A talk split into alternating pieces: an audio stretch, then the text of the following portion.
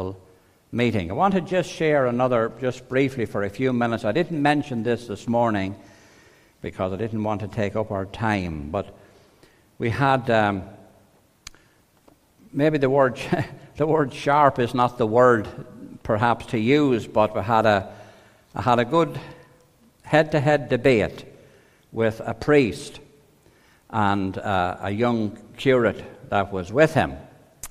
He was all dressed, he was dressed out in his long robes and his hat on him, and I got chatting to him. I have to say, I was exhausted at the end of the debate that went on for quite a while. But I mention it because I want you to pray for the man.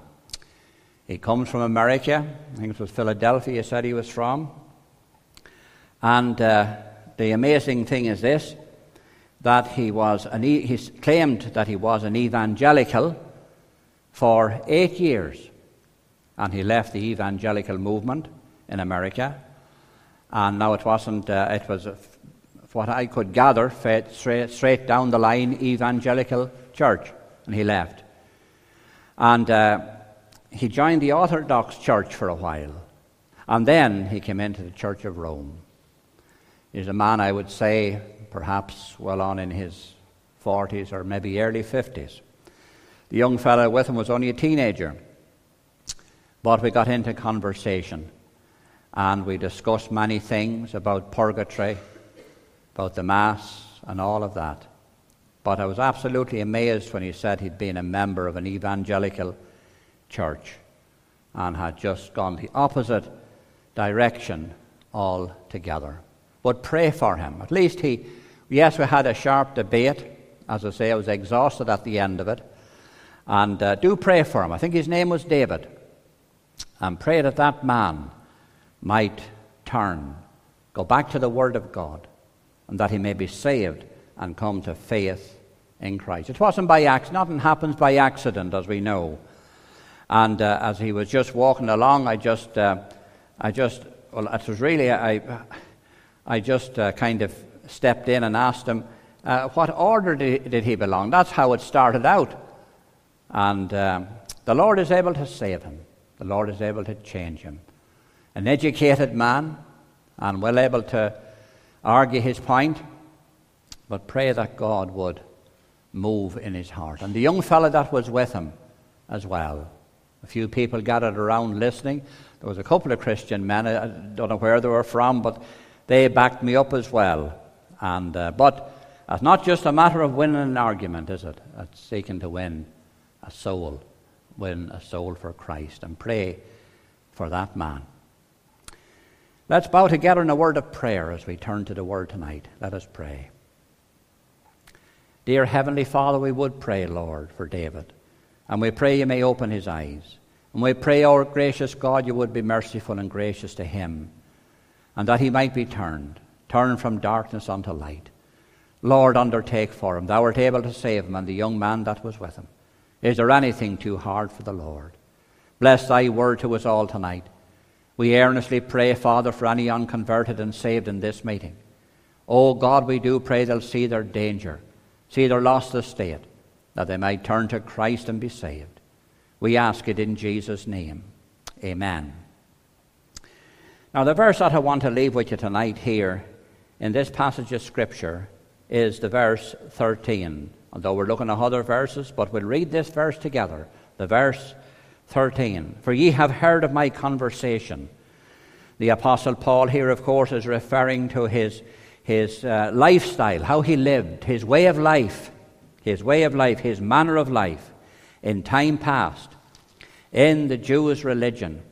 How that beyond measure I persecuted the church of God and wasted it.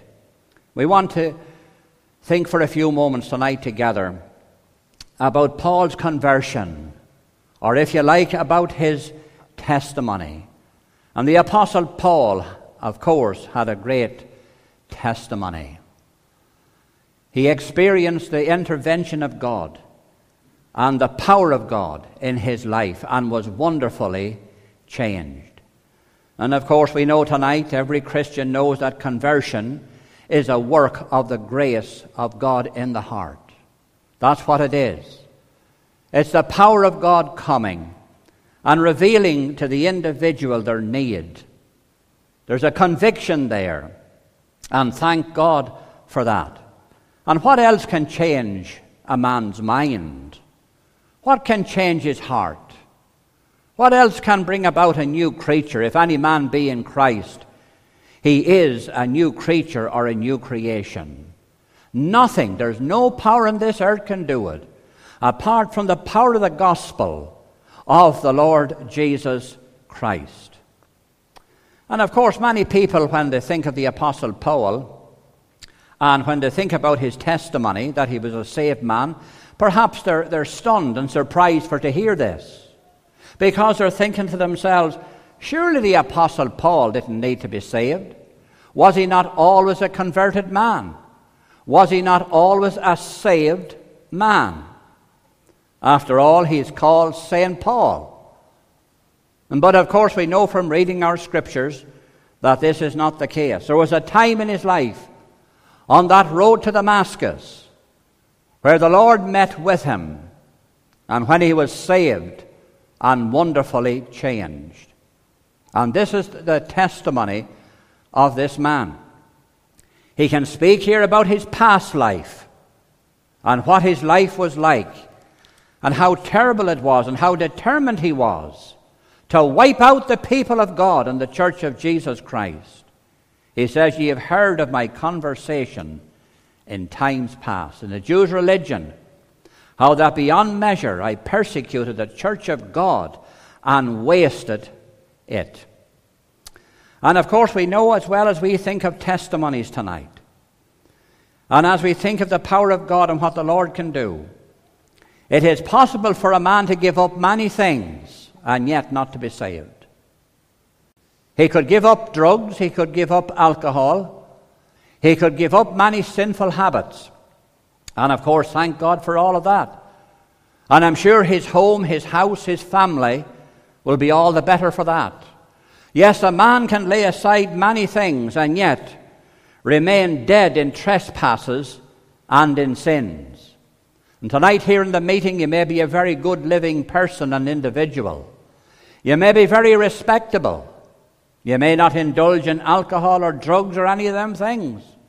But yet, you need to be saved. Your heart needs to be changed. A good life, though it be good and have a high standard, will not get a man into heaven, will not save him. For it's not by works we're saved or our own efforts, but it is by the grace of God. Are you saved tonight? Or are you depending upon something you have done or some high standard of, of living? That'll not get you to heaven, it'll not get you to glory. If a man is not saved, he's dead. And he's dead, as the apostle reminds us in Ephesians chapter 2, he's dead in trespasses and in sins. Now, there's something else here as well that comes out in the apostles' testimony that when an individual are converted and when they're saved, they take a firm stand for the gospel. And how important that is. A firm stand for the gospel of the Lord Jesus Christ. They don't become perfect. None of us become perfect when we're saved. We go on with the Lord. We have much to learn. But how important this is. That person is no longer in confusion. They're no longer mixed up in their minds as to what they believe. They never come out with the statement, well, one religion is as good as the other. All religions are equal. And of course, that's what we hear much of today. We're not to criticize any, we're not to put down any. All are good and they have something to offer. But note here the words of the Apostle Paul here in the verse 9. How strong this language is. As we said before, so say I now again if any man preach any other gospel than that which ye have received, let him be accursed. It's repeated twice. You have it there again in the verse 9 Then we have preached unto, unto you, let him be accursed. And of course, it means anathema. Let him be ruined.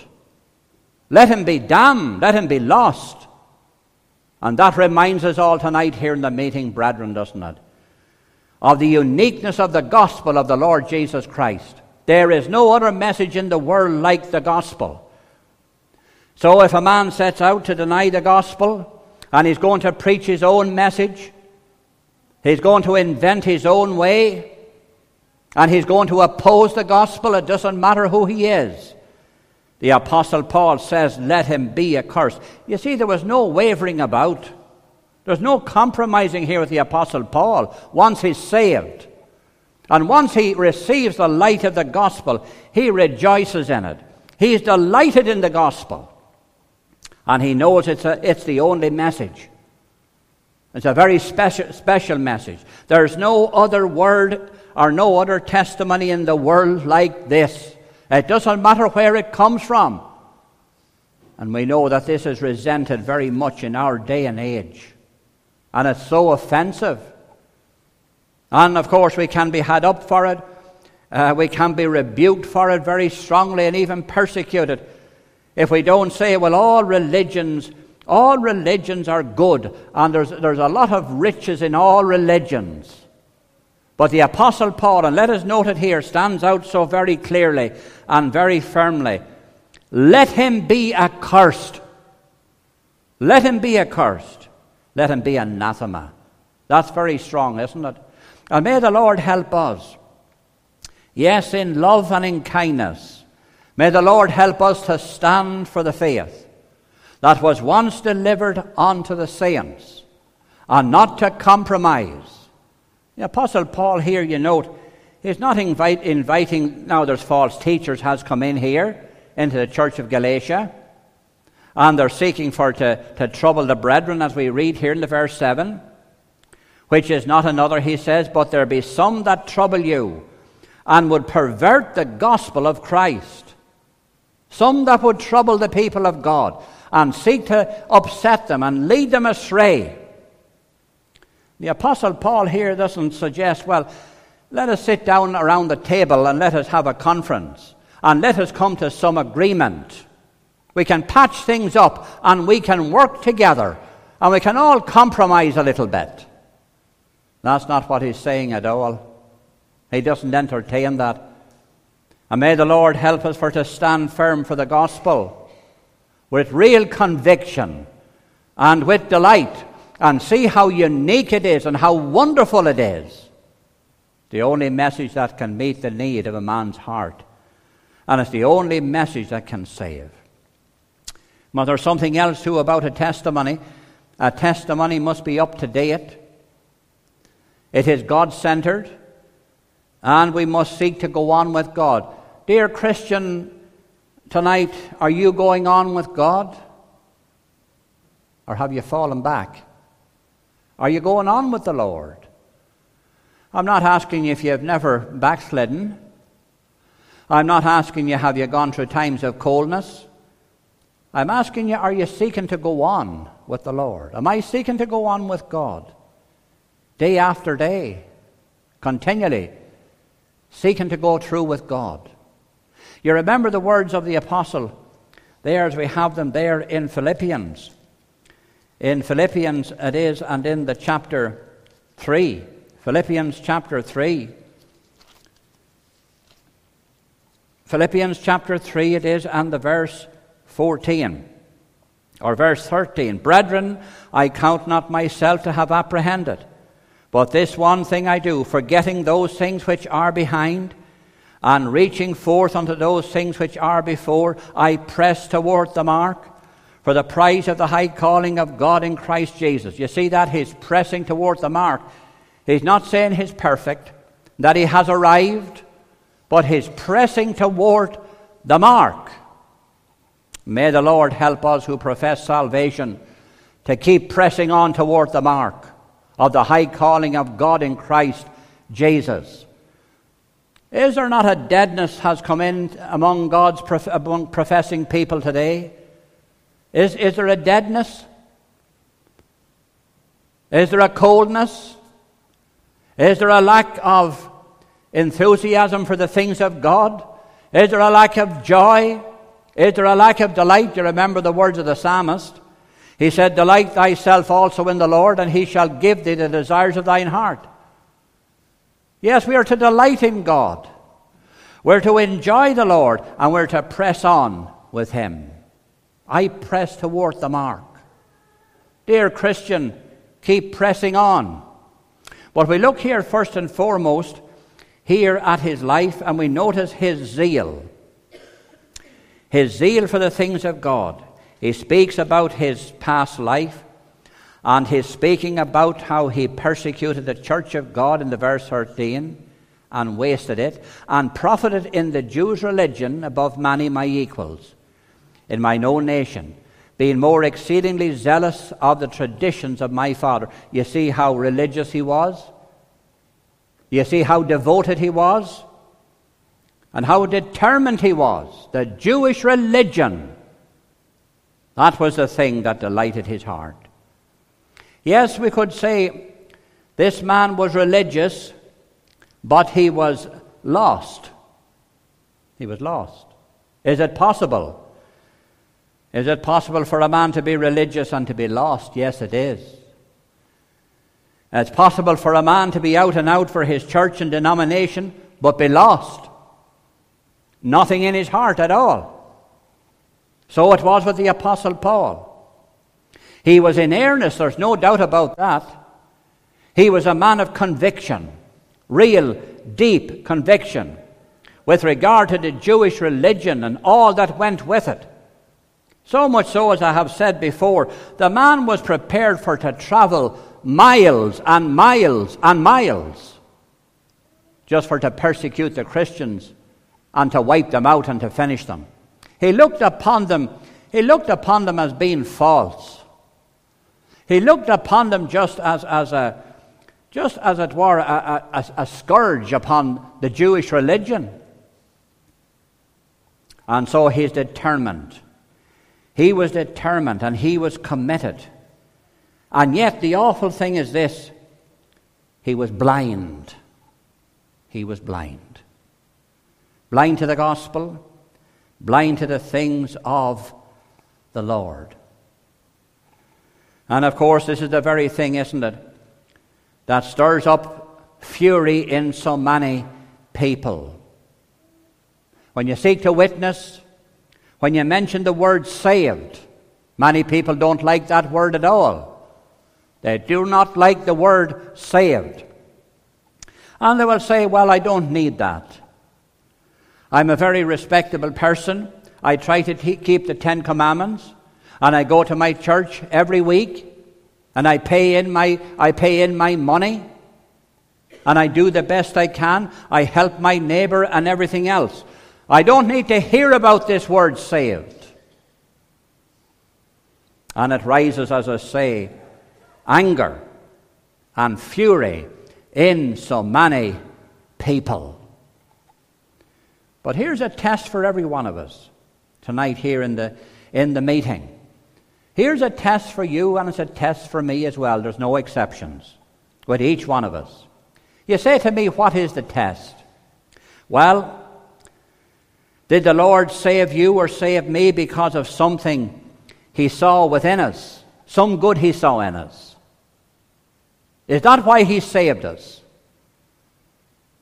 He looked into our hearts and He saw something respectable there. He saw some conviction, earnestness. And so the Lord decided that He would save us. Something in us. Well, what's our answer to that? Dear friend, tonight, if our answer to that question is yes, the Lord saved me because he saw something worthy in me. And he saw something respectable in me. He looked at my life and he looked at my heart and how I was living. And he decided, I'll save that man. I'll save that woman. Because I see something there. Dear friend, tonight in the meeting, if that is your response, then you're deceived you're deceived. And you're in error and you're still in your sins. There is nothing good in any one of us. Nothing worthy whatever. All our righteousnesses, the scripture reminds us, all our righteousnesses are as filthy rags. I don't care whether the man is green or whether he's orange or whether he's Protestant or Catholic, whatever background he comes from, he's lost, he's ruined. And there's nothing deserving in him. All have sinned and come short of the glory of God. And the Apostle Paul reminds us of that here in, in his testimony. And he reminds us, of course, in the verse 4, he goes to the very heart of the gospel, who gave himself for our sins that he might deliver us from this present evil world according to the will of God and our Father. That's it. There's the very heart of the gospel. Christ Jesus gave himself for our sins to deliver us from this present evil world and to save us. Dear friend, our answer to this question is very important. There is nothing in us. Here's the testimony of the Apostle Paul. And he speaks here, of course, as well as we have already noted, he speaks here about his Jewish tradition, his Jewish religion. His Jewish religion.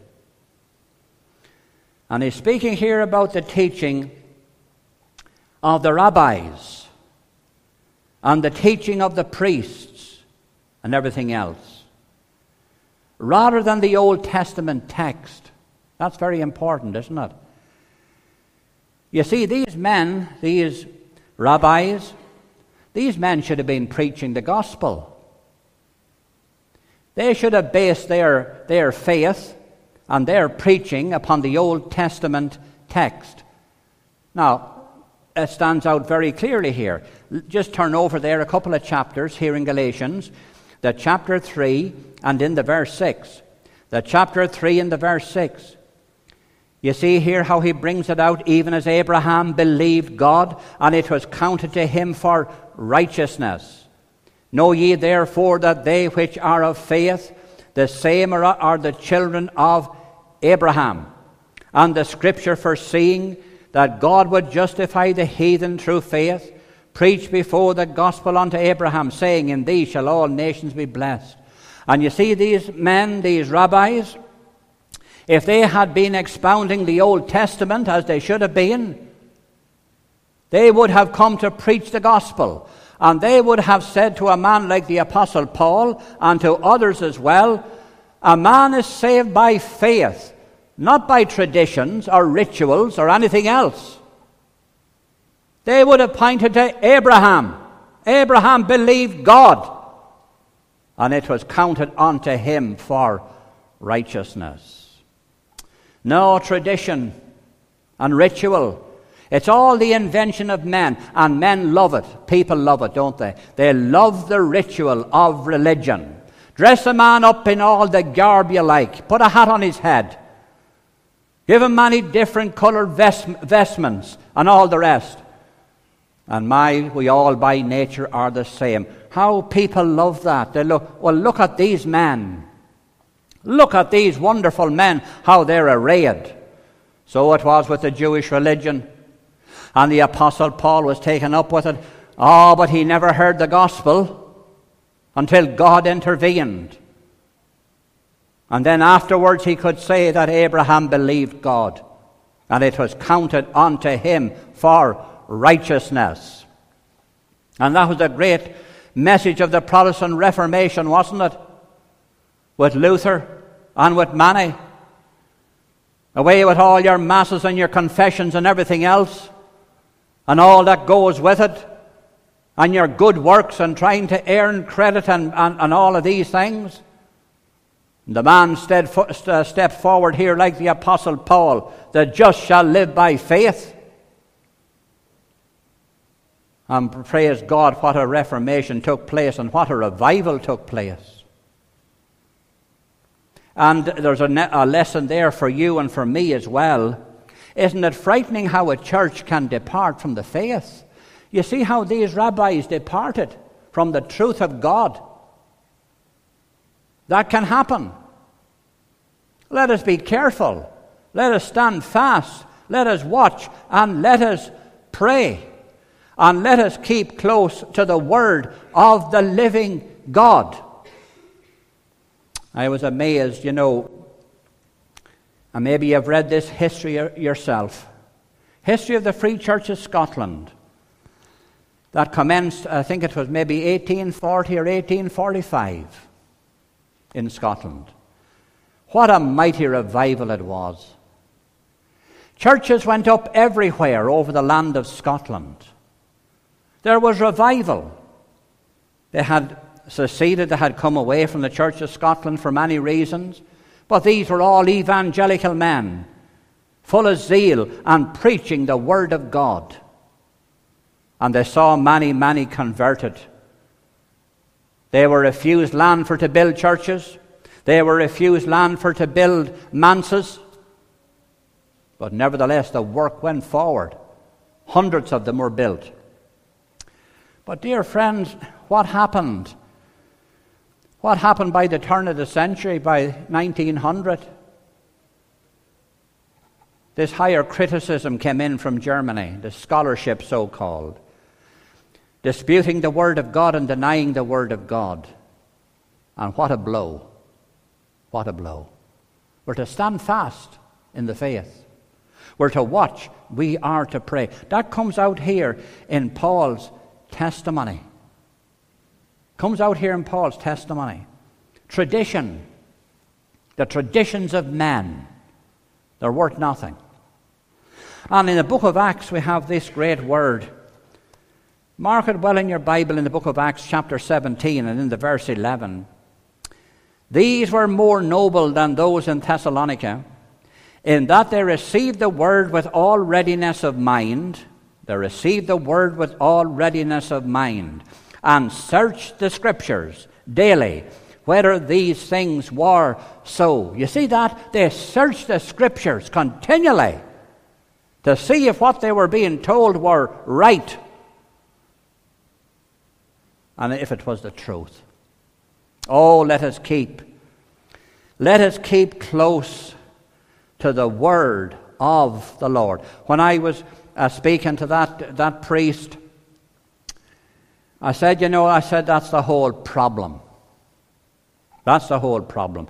That's the whole problem with Ireland. South of Ireland in particular. It's the whole problem. I said there was no preaching of the word. The scriptures, a hidden book. Oh, we're to fear it case we'd go astray. Don't read the Bible, don't read the Word. Oh, how subtle the devil is. How subtle. But we see how far his zeal went. As I say, he went to an extreme. In verse 13, in that he persecuted the church of God and wasted it. Isn't it wonderful, the grace of God? how things, how the Lord can take a man or several men and how things can change and how he can use them for his glory and for his honor. Yes, he persecuted the church of God. And here something else comes out in his testimony. He refers to it as the church of God. It's not man's church. It's not man's church. It doesn't belong to an organization, it's God's church. If it had been left to man, the church would have been finished. We wouldn't be here tonight. If it had been left to man to care for the church of the living God, it would have been wasted. Would have been wasted. But you see, it's the Lord's. It's the Lord's. And his people are the Lord's people. And there's a wonderful verse there in Matthew chapter 16 and in the verse 18. It is something similar to what we were thinking of this morning. Matthew chapter 16 and verse 18, where Jesus says, I will build my church and the gates of hell shall not prevail against it. My church. My church. Oh, how liable we all are to go astray and to go off on tangents and to miss the mark. but it's God's church. And the Apostle Paul delighted in this. And there's your text on the wall, that good text. Woe is unto me if I preach not the gospel. He went everywhere preaching the message of the Word of God. If it were left to man's wisdom and man's cleverness, it would have been finished long ago. But the Lord preserves His work and preserves His people.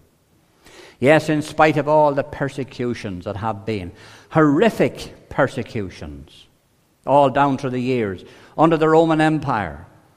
When we think tonight of the men, all the men that were burnt at the stake, when we think of the awful sufferings, when we think of how people had to disperse and leave their land, when you think of all of that and what people had to pass through, yet in spite of it all, the Lord has preserved his testimony and he has preserved his, his, his people. The devil, dear friends, tonight will not have the victory. There's a great verse there in the book of Revelation in the chapter 20 in the verse 10. The devil that deceived them was cast into the lake of fire and brimstone, where the beast and the false prophet are. That's the end of the devil. Yes, he's at loose at the present time, and he's at work, but his time is coming. Never let us forget that he's on a leash, he's on a lead. You know, when you go out there with, with your little dog for a, take it out for a walk, you have, you have one of them leads. You can, you can press a button and release it, and, and the little dog or, or the big dog, whatever it might be, it, it can go on a certain distance. You think to yourself, you say to yourself, now there's a danger here, perhaps it will go out in front of a car, and so you press the button and you bring it back in again. And dear friends, that's how it is with the enemy tonight. The devil Principalities and powers, they're on a leash. They're on a leash. Praise God, He commands the waves of the sea. We read in Job, Thither shalt thou come and no further. Even the waves are under His control. Not a sparrow can fall to the ground, but He is mindful of it. But really, the most important thing here in the testimony as I mentioned, is the intervention of God. And there we have it in the verse 15. When it pleased God who separated me from my mother's womb and called me by his grace. It's the intervention of the Almighty God. There we are. There's the man, whoever it might be, He's on that broad road that's leading down to a lost eternity. He has no thought whatever of God or of salvation. No thought of eternity. No thought of standing before God, coming before the Lord.